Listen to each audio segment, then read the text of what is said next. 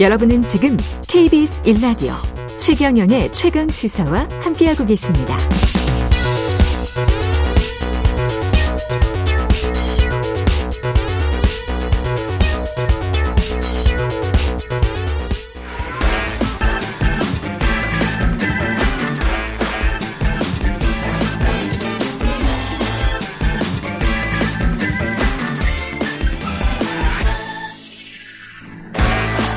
네, 최경영의 최강시사 한 번 더 뉴스 시간입니다. 오늘은 오마이뉴스 곽우신 기자와 함께하겠습니다. 안녕하십니까? 네, 안녕하세요. 예, 래퍼 라비 등 병역비리 적발을 백삼십칠 명이나 했네요.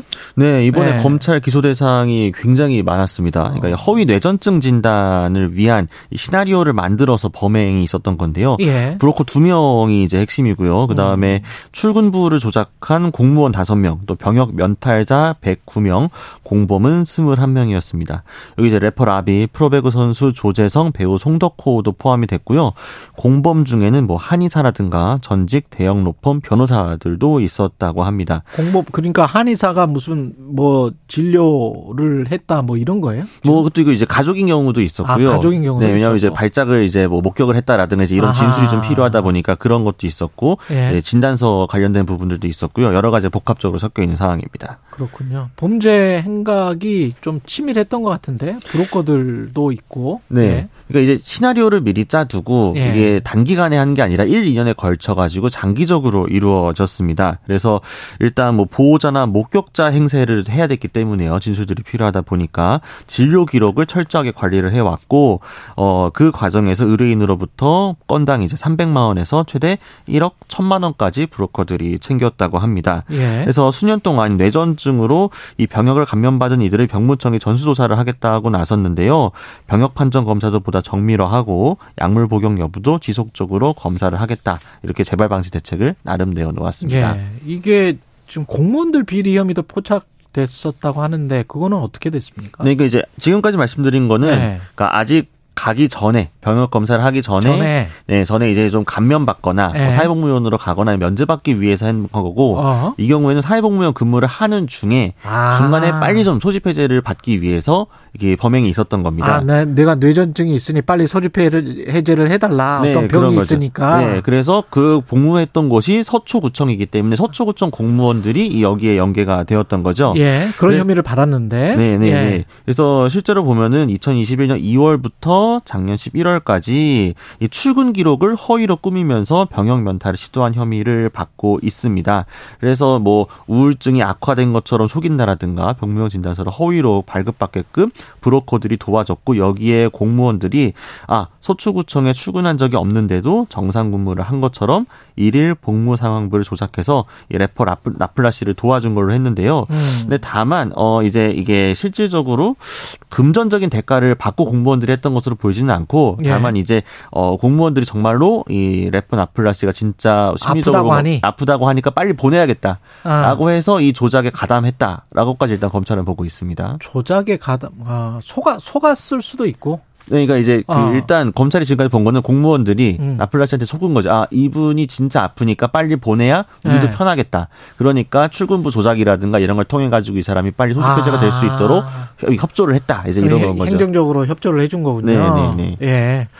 소집 해제 시도는 그러니까 결국은 실패를 한 거네요. 네, 그러니까 이게 좀 그게 나름 공무원들도 협조를 하고 브로커도 나섰습니다만 네. 소집 해제 요건에 대해서는 어쨌든 실패를 했습니다. 그러니까 네. 복무적합 심사를 추가로 받아야 되는 상황이었는데 여기에서 네. 이게 중간에 소집 해제가 될 정도인가 여기에 좀 이 음. 변경원에서 구결이 된 거죠. 네. 네, 그러면서 뭐 아까 말씀드린 것처럼 금품 정황도 확인되지 않았고요. 그래서 일단 검찰은 이게 사회복무요원 관리가 전반적 시스템이 어렵다 보니까 이런 문제가 좀 불거진 것으로 보고 불시 실태 조사에도 나서기로 했습니다. 충분히 그런 것들이 더 있을 수도 있을 것 같습니다. 병역 면탈을 이런 방식으로 이상하게 시도하려고 하는 그렇죠.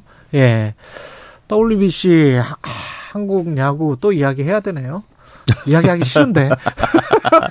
네, 끝났으니까요. 이제 마무리 예. 차원에서. 네. 어제 뭐 월드 그 베이스볼 클래식. 중국은 크게 이겼습니다. 예. 중국은 이겨야죠.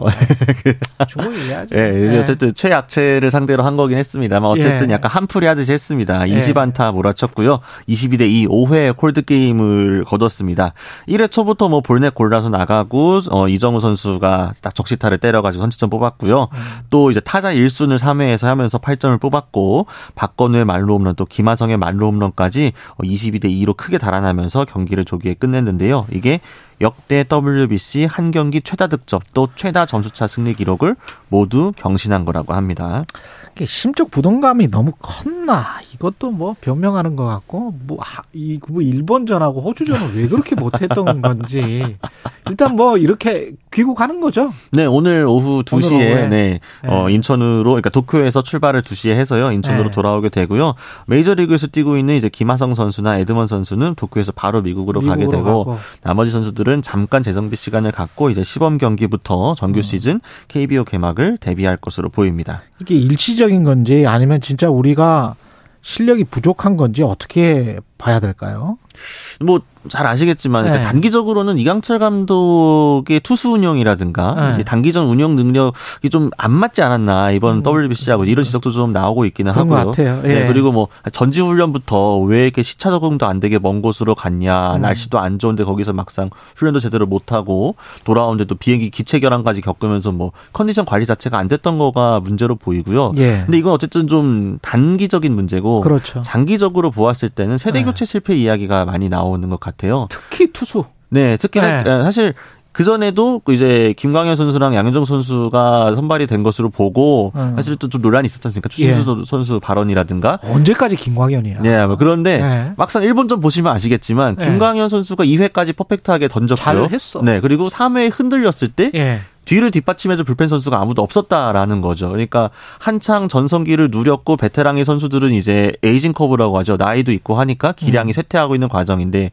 뒤를 받쳐줄 젊은 선수들은 없는 상황. 약간 이제 선수진 자체에 골짜기가 생긴 거 아니냐 이런 지적들이 많이 나오고 있죠. 야구는 진짜 투수 노름인데 일본이랑 비교를 해보면 우리는 한 백사십 킬로미터 대 중후반 던지고 네. 일본은 백오십 킬로미터가 넘는 선수들이 꽤 있고 뭐 네. 이러니까 이게 이게 실력 차이가 있는 것 같더라고요. 보니까. 사실 뭐 이제 예. 뭐 워낙 풀도 그렇고 인구도 그렇고 뭐로 따져도 기량 차이가 나올 수밖에 없는 거긴 한데 예. 기본적으로 이런 차이도 있다고 합니다. 일본 같은 경우에는 신인 투수들이 올라왔을 경우에 팀에서 적극적으로 관리하고 육성하는 거로 들어간다고 하면은 예.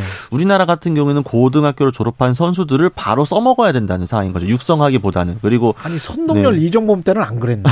그때도 그래. 그때는 더 심했어. 근데 이제 예. 그때 같은 경우에는 이제 그 워낙 감독의 권한도 세다 보니까. 예. 선 수에 대한 이제 코칭도 직접적으로 많이 들어갔잖아요. 이제 네. 물론 좀 너무 억압적인 훈련이 있을 정도로 좀 문제가 있었는데 네. 최근에는 약간 좀 혹시나 잘못 건드렸다가 문제가 생길지 모르겠다 이런 것 때문에 아예 좀 신인 선수들을 올라와서 키울 생각은 하지 않는다라는 게 좀 지적이 좀 나오고 있는 것도 있는 것 같습니다. 삼십 초 남았는데 곽우신 기자가 보기에 김기현 당대표 이 당 지도부 네. 이게 지금 총선에 어, 좋은 겁니까? 나쁜 겁니까?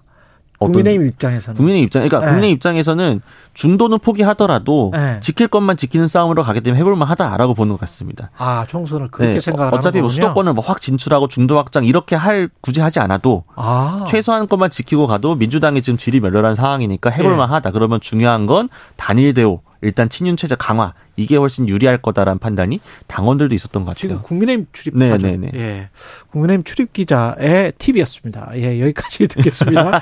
한 번 더 뉴스 오마이뉴스 곽우신 기자였습니다. 고맙습니다. 감사합니다. 예.